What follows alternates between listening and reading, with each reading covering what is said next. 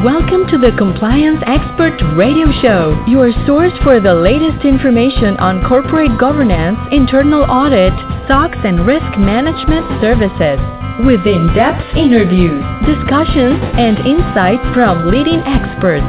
Hosted by Sonia Luna, CEO and founder of Aviva Spectrum. This is the Compliance Expert Radio Show. And now, here is your host, Sonia Luna.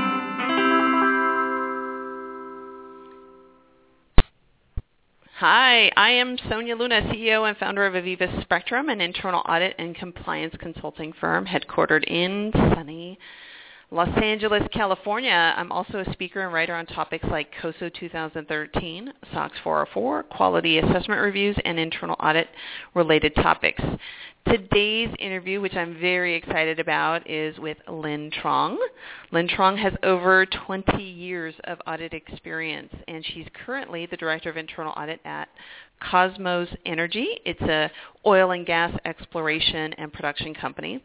Now, prior to joining Kosmos Energy, Linh worked for Alon USA, Hunt Oil, Xerox, Credit Suisse Group, and KPMG. Her extensive audit career has provided her the opportunity to travel throughout the U.S., Canada, Europe, as well as parts of Africa and the Middle East. Linh has launched internal audit departments literally from ground zero and established first-year SOX compliance programs as well as spearheaded an enterprise risk management process for two very large companies. Welcome, Linh. Thank you so much. Hello. Um, thank you for having me. I'm excited. Yeah, we were um, connected through the GRC conference, and when I heard you speak, you know, at the GRC conference this year on the subject of ERM, I was floored. I was like, "This is great. This is awesome content. Um, I loved your presentation." So, just to share, okay, could you briefly share with our listeners what do you believe to be the five attributes for an effective enterprise risk management process? Sure, absolutely. So, you know, so many companies want to do ERM and do it right, and so many people get it wrong. And I've kind of boiled down the five key attributes for making it successful. And um, so it needs to be owned. Secondly, relevant. Third, measurable. Um, fourth, you know, that it's monitored and uh, finally it evolves and adapts with the company. So starting with owned, you know, it really needs to be owned by senior management. I know a lot of enterprise risk assessments and, and um, ERMs start in the internal audit group because we need to know what the um, highest risks of the companies are so we can align the um, audit plan to it. And, and if the company currently doesn't have one, internal audit typically um, is, is the source or, or the function that starts that process. But eventually it needs to be transitioned and owned by senior management. And at the large companies, you know, there's actually a chief risk officer that um, that's all they do is manage the company's um, risks. So that's the first one. And then secondly, it needs to be relevant. So relevant in um, in, in two ways. Um, the first way it needs to be relevant is, is obviously, you know, ERMs um, or enterprise risk assessments are a, a snapshot in time. So that's your top risk at, at that time that you did it. So it really needs to be updated um, once a quarter, ideally. Um, but I've seen you know smaller companies do it annually. And then the second way it needs to be relevant is that it needs to be aligned with the company's corporate strategic objectives. So you know if you list all the corporate uh, objectives for that year or five, or five years, then what are the risks that could derail achieving those objectives? And then you work um, on implementing the activities that will mitigate those risks so that you can facilitate reaching your corporate objectives. Um, and then, you know, it really needs to be measurable. So you can't manage what you don't measure. So you really need to establish you know, KPIs, metrics that you want everybody in the company to stay within. Um, so outside of these metrics, uh, you start to get into the risk area that exceeds what the board or management is, is willing to accept. So a perfect example of that is um, HSES. So that risk, you know, a lot of companies have that risk as one of their top risks. And so the metric there that, that typically uh, you measure against, or one of the metrics, would be, you know, how many injuries are acceptable to the company per year. You know, I mean, I know that sounds awful, but it's inevitable. Um, you know, you it's, it's almost impossible to keep a perfect record. So, you know, how many injuries is, is acceptable, and you try to stay within um, that metric. And if you exceed it, then you know there are consequences. You have to change your processes. You have to do something differently. So that's a, a perfect example of that. And then, you know, obviously, once you measure something, you can now start to manage it or or monitor it. So um, there's management should be meeting on the, the ERM risks um, once a quarter, or at least annually, to look at the progress. You know, see what where the challenges are, what's being done, what's not being done. Are the things we're doing working? You know, is it effective? Are the metrics going down? Are the actual metrics staying within the target metrics? So um, you, you need to keep looking at it and, and having discussions at that senior management level.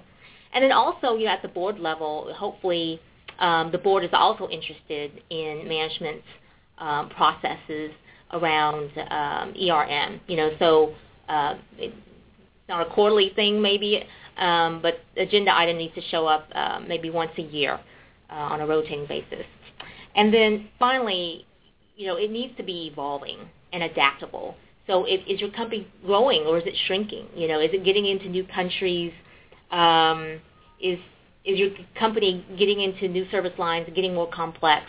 And and so with that, how robust your ERM process is should kind of adapt to that. You know, either you need to simplify, um, or or you need to um, bring on more layers and, and better reporting, more robust reporting. So in, in a nutshell, those those are the five key attributes for a successful ERM. Right, and I and I really appreciate kind of the, the simplicity of those five that in the presentation that you gave and, and sharing with our listeners. And I really have seen both successful, you know, just to relate it to SOX 404, if management doesn't really own the process, they don't understand the measurement, they don't want to revi- or at least revisit the process annually to say, hey, is this really relevant? Are we reviewing this every year at least to make it better? Um, I've, I've just seen constant failures. You follow like it, it, it. You're you're setting yourself up for failure. Failure, not so much. Let's say you're reporting a material weakness. No, you're you're going to pass. But the people working and doing it, it's just it's it's a drag. You know, yeah. like they come into work it's and homework like, assignment on top of their day job, and it shouldn't be that. It should be a part of their day-to-day activities. Exactly. Yeah, it, it should be ingrained in the culture. It really should be part of, of the companies. Um, you know, we're here to do business. The, we're here because of our customers and our mission statement. But what we do and how we do it is to be the best of breed, or to to move forward in that process. whether it's for SOX 404, ERM, what whatever it may be, and those people who take that attitude and have actions behind it end up, I see, succeeding well beyond some of these other startups where the management just didn't even want to own it. I mean, that was just the first thing. I, that was a big red flag for me yeah. when I was um, uh, just doing external audits when I was at Ernst Young, and I was like, yeah, oh, implicit no, in the words "owned by senior management" is executive support.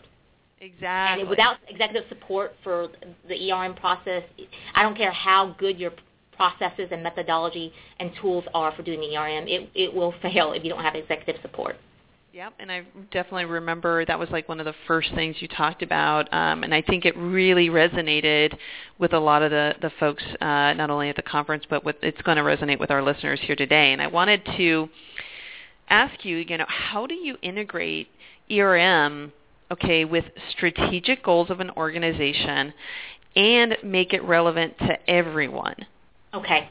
So the trick is, um, you know, once you link up your ERM and identify the risks that are related to achieving your corporate strategic objectives, once you do that, the second step is hopefully, you know, the way the company does their individual goals and objectives are linked to the corporate strategic objectives.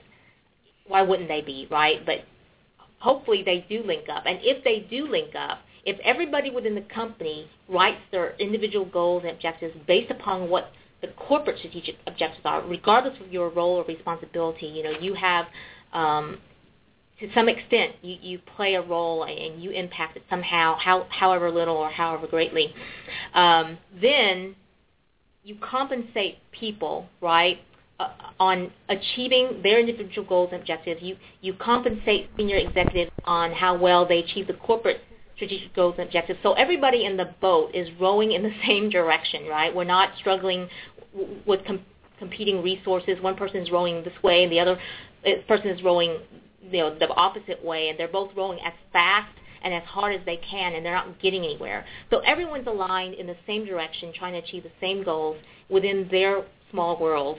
Um, and so then, if the ERM is also linked to the corporate strategic objectives, then people are basically in achieving their individual goals and objectives, which are linked to the corporate level ones. They are mitigating risks um, because they are doing what is necessary to mitigate the risks that impede their ability to reach the corporate strategic objectives because they're doing it on an individual basis. Does that make sense? Oh, absolutely. And I love the way you, you phrased the, you know, writing down, right, your goals. I mean, if you've read uh, any type of self-help book or, you know, um, we as human beings, when we write stuff down, it becomes more relevant, more tangible, more achievable, more measurable, and um, more gratifying. Let's be let's face it. You know, when when they they don't feel like they're just an insignificant part of the company, they feel like, well, wait a minute. I'm part of this team that's trying to achieve a greater good, um, and their role is important, and, and they they do have a lot of value to provide to the organization, regardless as to the individual title that they have on a business card. So I really appreciate you kind of honing in on that writing piece of it because I'm a big fan of that as well.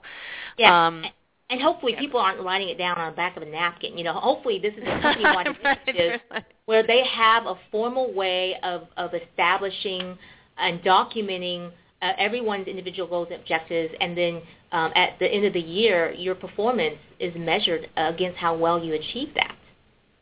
You know, right. And compensated, yeah. Yeah, and, and believe it or not, I mean, it, it sounds so just basic and, and you know somewhat intuitive to do that, but yet it, it's lacking in the marketplace. I know it is because we've asked um, some of our uh, uh when we when it gets to performance evaluations, we have to um, evaluate well how do we know people know still know about the ethics programs you follow or the policies? Because yeah sure the onboarding process they're signing off on a bunch of things. They're acknowledging they know the employee manual. They're signing off that they know where everything is at in terms of the procedures to, if there's an ethical issue and we always tell our companies that we consult with is that's a golden opportunity on your performance evaluation to align this process of compliance to a greater good and telling them about ethics as well. So we get kind of double bang for our buck when we try to audit saying you've you know if you just have this small area in the performance evaluation it could even be a box. But as long as it's truly happening where the supervisors informing them or asking them questions about their training that align to let's say their core role and responsibility and how that aligns to a written goal that they both agreed aligns to the corporate objectives that that that's a, actually a morale boost. And yeah. you know, the unfortunate they see thing where is, their piece of the puzzle fits into the big picture, and that they do make an impact. You know, when they come to work every day, the things that they do, no matter how small it may seem, um, this is how it impacts the, the greater organization's ability to achieve its, its corporate objectives. Exactly, exactly. No, I'm a big fan. I'm glad that you mentioned it for our listeners. And I know you've been working in the field of internal audit and compliance for many years. So, you know, share with us. I mean, what what do you do to keep yourself abreast to the latest changes, you know, in the field? Right.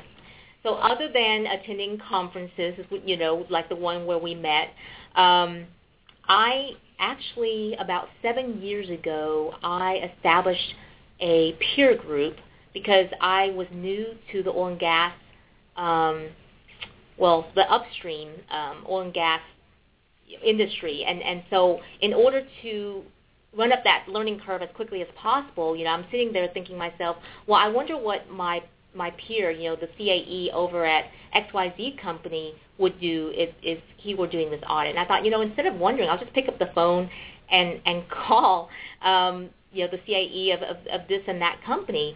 And with that, um, I started with one company. We met for lunch and, and shared, you know, best practices, intro audit best practices. I had a list of questions. Um, it was like a two-hour lunch. And then from there, um, fast forward six, seven, eight years later, uh, I have over 20 energy companies on my roster, and we meet uh, twice a year. Uh, you know, I, I host it sometimes. Uh, other companies will host it, and we all get together. We have an agenda. We get CP credit, and we, you know, share our, our challenges and uh, share our thoughts and, and discussions on on how we address this problem or that issue. And it's been so valuable, and, and no one has turned me down. You know, I mean, I've cold called some of these CAEs at, at companies, um, and no one has turned me down. I think it's hard to turn you down, Linh. If we can be honest. you're, kind of a go, you're kind of a go-getter. You've got a great personality. You know your stuff. Um, I, I think you're just a kind of a natural, kind of born. Le- well, I don't know.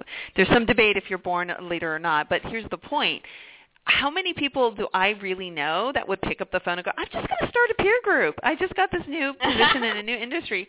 I know very little of, okay, in terms of my colleagues that would do that. They kind of wait. They really do. They're reactive. You were very proactive. So kudos to you. I'm, I'm, I'm happy that you did that. I actually, just to kind of share stories here, um, locally in LA, um, there was talk on the board. Um, I'm on the board of governors for for the IIA here in, in, in Los Angeles, and everybody kept talking about having a chief audit executive roundtable over and over and again. And I'm in my second year, and I said we got to finally just do it. You know, it's not going to be a, a huge hit. Let's say 50 people show up, right?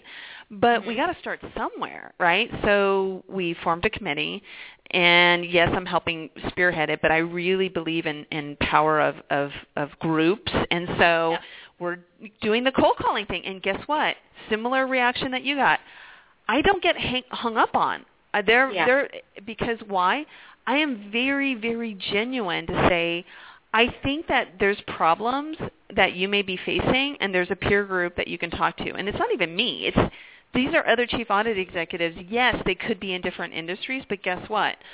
Um, they're going to come up with the same challenges in terms of selling why they need to have ACL or IDEA or a software package or selling to the board that they need more resources or, you know, so they're not alone. And we have gotten a positive uh, set of feedback and now we're having our next one uh, coming up later this month. And my point to this is people like that bonding experience in terms of sharing those challenges and then, you know, obviously complementing those great opportunities that they've achieved in those meetings. So kudos to you, Linh. That that that I have to tip my hat off to you on that. I had no idea that you had done that. Yeah, um, and, and you know, human nature. You know, we, um, with few exceptions, you know, we we like to share, right? Like you said, the bonding experience, and uh, not no one individual knows everything about everything, and you know, no one internal audit department is going to have infinite resources um, at the tips of their fingers. So, what better way to increase your knowledge um, and, and sh- share your knowledge, and, and you know, everyone gets something out of it um, and it's free. You know what I mean? I mean, the, one of the questions that people will ask me when I ask them to join the peer group is, how much money does it cost a year? And I say, absolutely nothing. You know, just just your time. And when we meet, then you know, if if you're not living in Dallas, you know, then a plane ticket.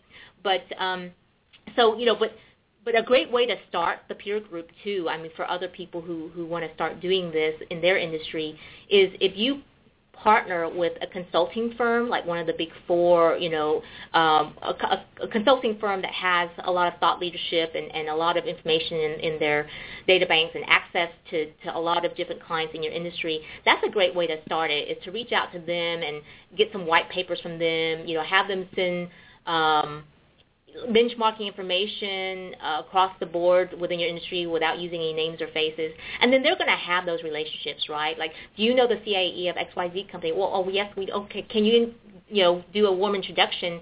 I want to start this group, and this is one of the companies I want to reach out to. So that's a great way to, to um, get leading edge information as well is partnering up with a consulting firm.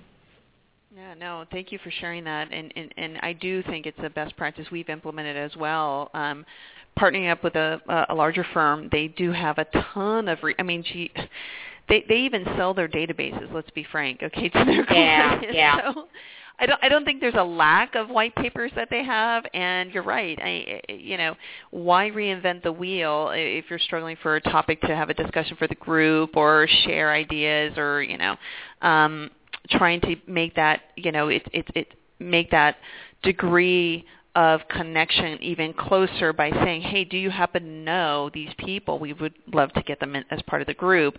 And it behooves them because they're actually trying to develop that other person as well. And, and it, it's just human nature. Like if I try to help you to achieve your goals, there's a, a stronger memory retention of who I am in your mind. You follow? Um, yeah. Versus just a single transaction or a single set of services and then I'm gone at the end of the year and oh, by the way, I'm back again to do your tax return, that sort of thing. Yeah. So so it it I the big four or the larger firms I should say, I think they get it. I think the culture's there and they they definitely support that. Um, I wanted to move on about your speaking engagements because I love the way you speak. Um, you've done a number of speaking engagements and you have graciously shared your knowledge pro bono. So tell us what inspires you to, to do this training? Well, you know, uh, this is an individual personality of mine, but I I, I love speaking. I didn't realize um, how much I liked it till I started, and I'm I'm, I'm going to end up having five speaking engagements just in this year alone. And aside from it being enjoyable to me, but um, every time I speak, you know, I have people. Um, at least 10 people line up and, and want to, you know, exchange business cards and, and want to connect with me and every one of those connections will um, maybe maybe not every one of them will follow up, but you know maybe even if 50% of the people who get my contact information uh, will start will contact me, and it will start a conversation. It will start a discussion where we both benefit somehow. You know, I, I learned something new I didn't know before by talking to that person. They learned something. It opens um, additional doors. It opens additional speaking engagements. Um, so yeah, I mean, you you never know what you're going to learn and what nugget you're going to get from every connection that you make, regardless of whether they're in the same industry or even in the same you know discipline that you you are. Um, so it just enriches um, me both professionally and personally.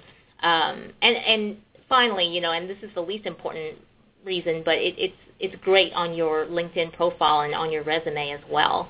Uh, it, it gives you that much more um, marketability and, and to kind of set yourself apart from the crowd um, if, if you should be looking for another opportunity. So um, it was a no-brainer for me, you know what I mean? Um, and I, I just enjoy all the connections I make uh, and, and all the people that I meet through, through doing this. Oh, I love it. I mean, it's uh, you're, uh, when when we met, I was like, this is a relationship person. You know, you're not a transaction person. You're yeah. connect. You're kind of like the connector. Let's you know.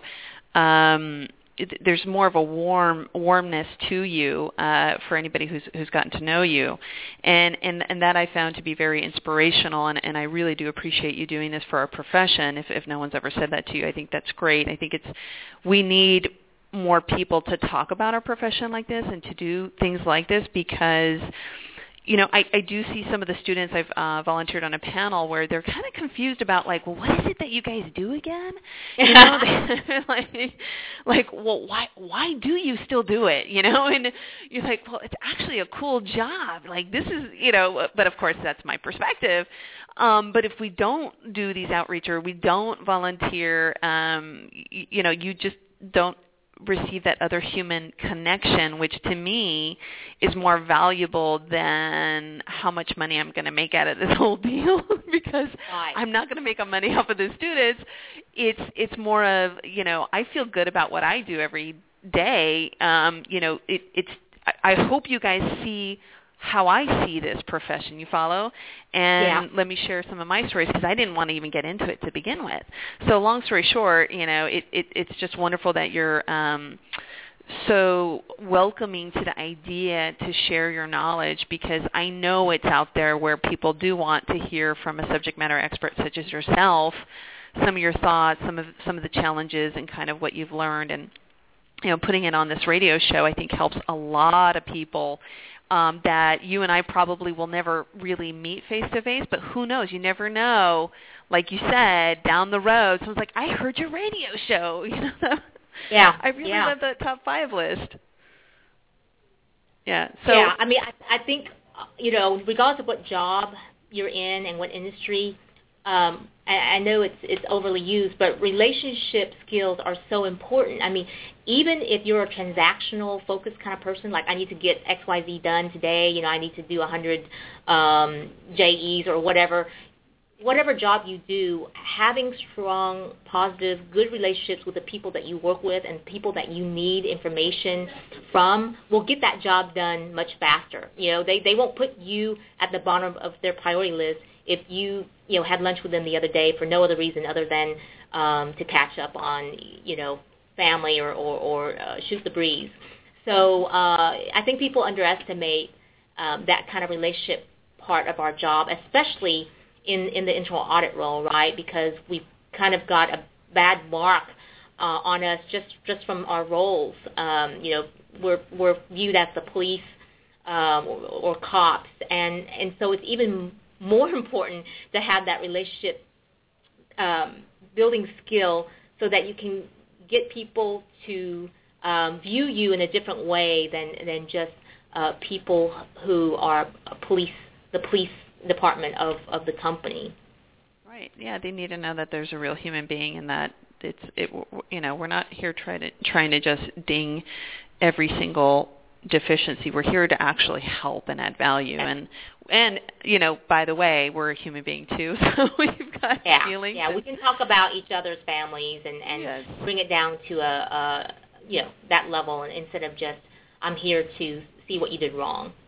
Right. Oh yeah. Well, I know our listeners received uh, just a wealth of information during this interview. Thank you again, Linh, for being on our show and providing us your GRC insights. Thank you, Linh. It was my pleasure. Thank you for inviting me. Well, this is Sonia Luna, CEO and founder of Aviva Spectrum, signing off.